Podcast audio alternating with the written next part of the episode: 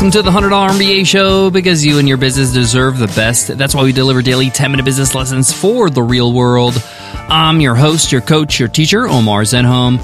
I'm also the co founder of the $100 MBA, a complete business training and community online. And today's episode is a must read episode. On our must read episodes, I share with you a book that I've read that has greatly influenced me as an entrepreneur. I share with you its insights, its takeaways, and why you should read it too. Today's must read is What You Do Is Who You Are by Ben Horowitz.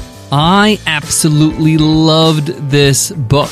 In fact, Ben Horowitz's first book, The Hard Thing About Hard Things, is one of my favorite books, so it's a tough act to follow.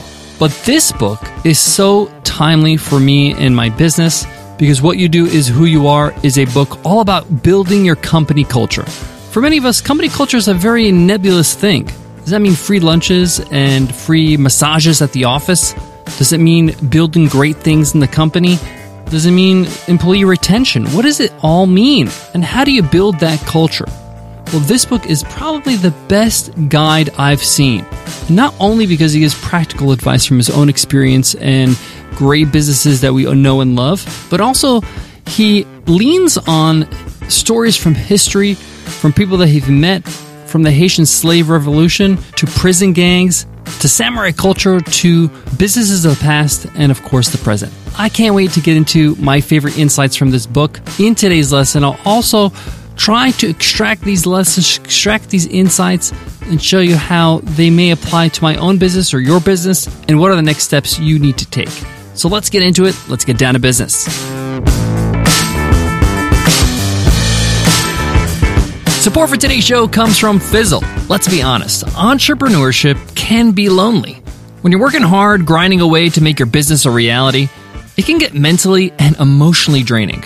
You're asking yourself things like Am I doing the right things? Is my product or business idea a good one? Does my website communicate the value I offer? I wish somebody could look over it. Get the support you need when you're starting and growing your business with Fizzle. Fizzle can help you earn a living doing something you love. They do this with training, tools, coaching, community, and their famous roadmap. It's great. How do I know? Well, I've been a Fizzler for over six years now. Join me and thousands of other entrepreneurs. Get a free 14 day trial and support the show by going to fizzle.co slash Omar. Again, to get started with a 14 day free trial, go to F-I-Z-Z-L-E dot C-O slash O-M-A-R. Before I get started on today's must read, What You Do Is Who You Are, I do want to recommend this book on Audible. The narrator for this book, the voiceover actor, is absolutely brilliant. One of the best I've ever heard. I listen to a lot of books. I picked up this book on Audible. I have an Audible subscription. And this is a good book you can absorb in audio format. There's a lot of great stories. There's a lot of great pieces of advice. And what you learn from the book really it lends itself to audio format. You can actually get this book for free with our special link on Audible, just go to 100mba.net slash audible. Ben Horowitz is one of the founding members of one of the largest venture capital firms called Andreessen Horowitz. But this is just some rich guy that doesn't know anything about real world business. He's built and sold several successful businesses. Two of his larger businesses, LoudCloud and Opsware, and he really goes into detail about his experiences through those businesses uh, in his first book, The Hard Thing About Hard Things. This book, which is quite recent, he just released it at the end of October, is all about building your business culture and establishing it. One of the things he establishes at the beginning of the book that I found really helpful is he says, Hey, before we begin, understand your culture is not going to be perfect. Your culture will change. You might have a set of values and an intention for your culture, but it's not always going to be exactly what you want. Culture is dynamic, it's shaped by the people that live in that culture, and sometimes you will break your culture because it's what's best for the company. And this is one of the big insights I got from this book is that you have to have an established culture, uh, a set of values that your company all kind of embodies. Everybody in your company understands this is what's important to us as a group of people. And 99% of the time we are always following these values but sometimes there's an exception to the rule. and it's only if it's for the best of the company. And he gives some examples. One being uh, when his company was breaking up and he was going to sell the hardware part of his company and keep the software. That deal he didn't want to make public to his team, even though one of their core values is clear transparency and they have a very transparent culture. They're honest with each other, they give feedback, and it's something that helps grow the team. But if he was going to be transparent about this, it would have caused a lot of damage to one, the sale. It may have not allowed the sale to go through. Two, company morale, and it may have changed the way people perceive the company. And several other factors he mentions. So when he did actually tell the company, hey, this is what's happening, people were shocked that they, they didn't know. But he said, hey, I got to be open and honest with you now. This is why I couldn't tell you. And he clearly states why it was best for the business. So it kind of paints the picture that nobody's perfect, no culture's perfect, everybody mis- makes mistakes, but what you want to do is avoid major mistakes or major cultural clashes in your business. A big, big lesson he conveys in this book is in order for you to really have a strong company culture and really have strong values, you have to embody those values. And really, that's how any company starts. The leader of the company, the founder of the company, the CEO, that person, their values really becomes the values of the company, becomes an extension. Because at first it's just them or another person or a small team. And the person that's leading is kind of imposing those values on people because, hey, this is their company, right? But the important thing is, is that you can't just talk a big game. You have to walk the talk. So if you say this is what's important in our company and these are our values, but you do the opposite, whatever that opposite is, that becomes the value, right? Whatever you do is really who you are. It's really what makes your culture. So make sure when you actually state your values, you have, you know, your vision and your mission and your value, your values for your company.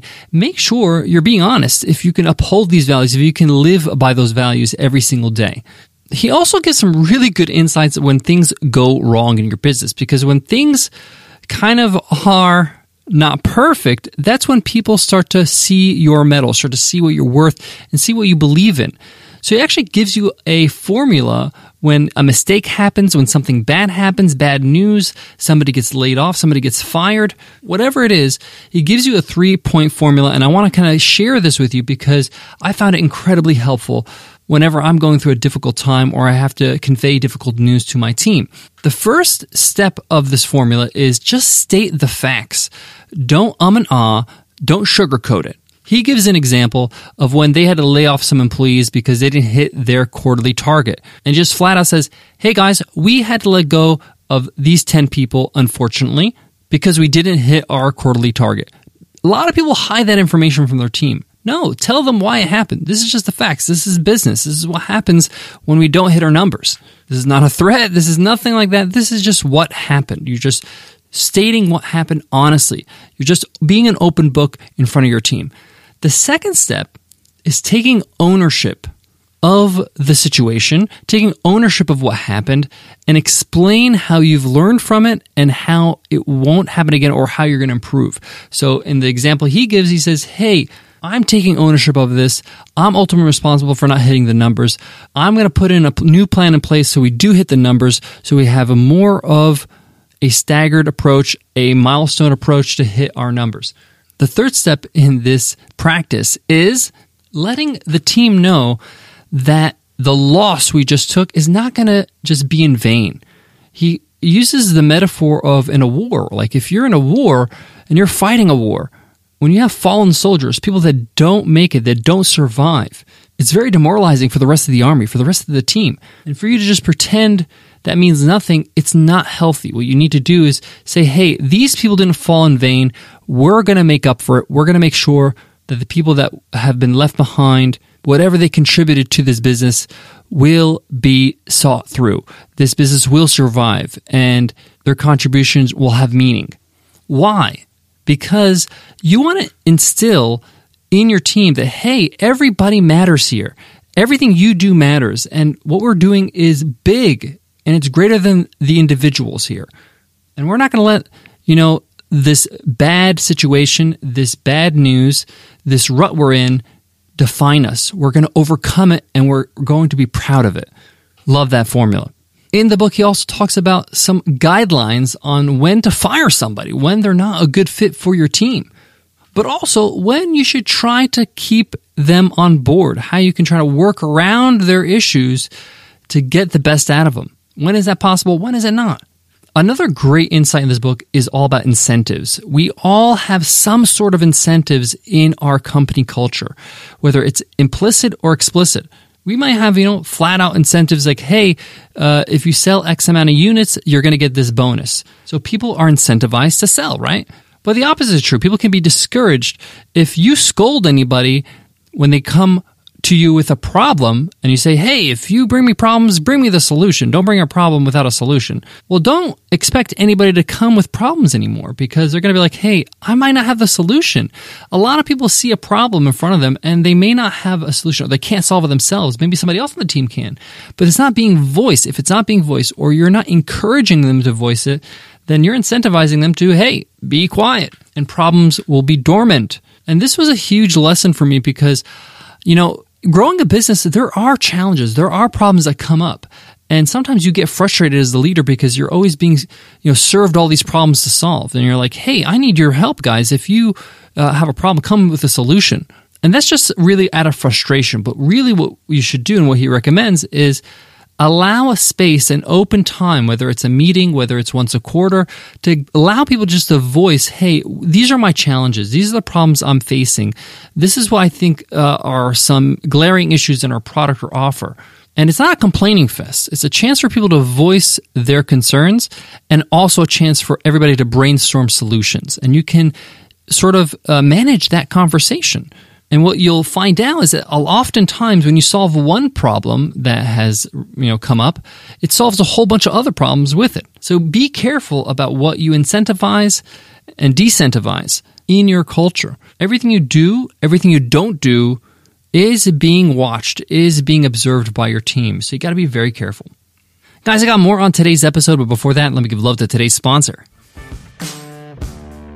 Support for today's show comes from Honeybook. It's what you've always dreamed of. You started your own business. You have no boss, you are the boss. But reality check, running your own business is hard. Thankfully, Honeybook makes it easy. Honeybook is an online business management tool that organizes your client communications, bookings, contracts, and invoices all in one place. It's perfect for freelancers, entrepreneurs, or small business owners that want to consolidate services that they already use, like QuickBooks, Google Suite, Excel, and MailChimp. With Honeybook, you can automate your busy work. They have easy to use templates for emails, proposals, brochures, and invoices. They also have e signatures and built in automation to save you time and get you paid faster. I like the sound of that. Simplify your to do list and stay in control with Honeybook. And right now, Honeybook is offering our listeners 50% off when you visit honeybook.com slash MBA.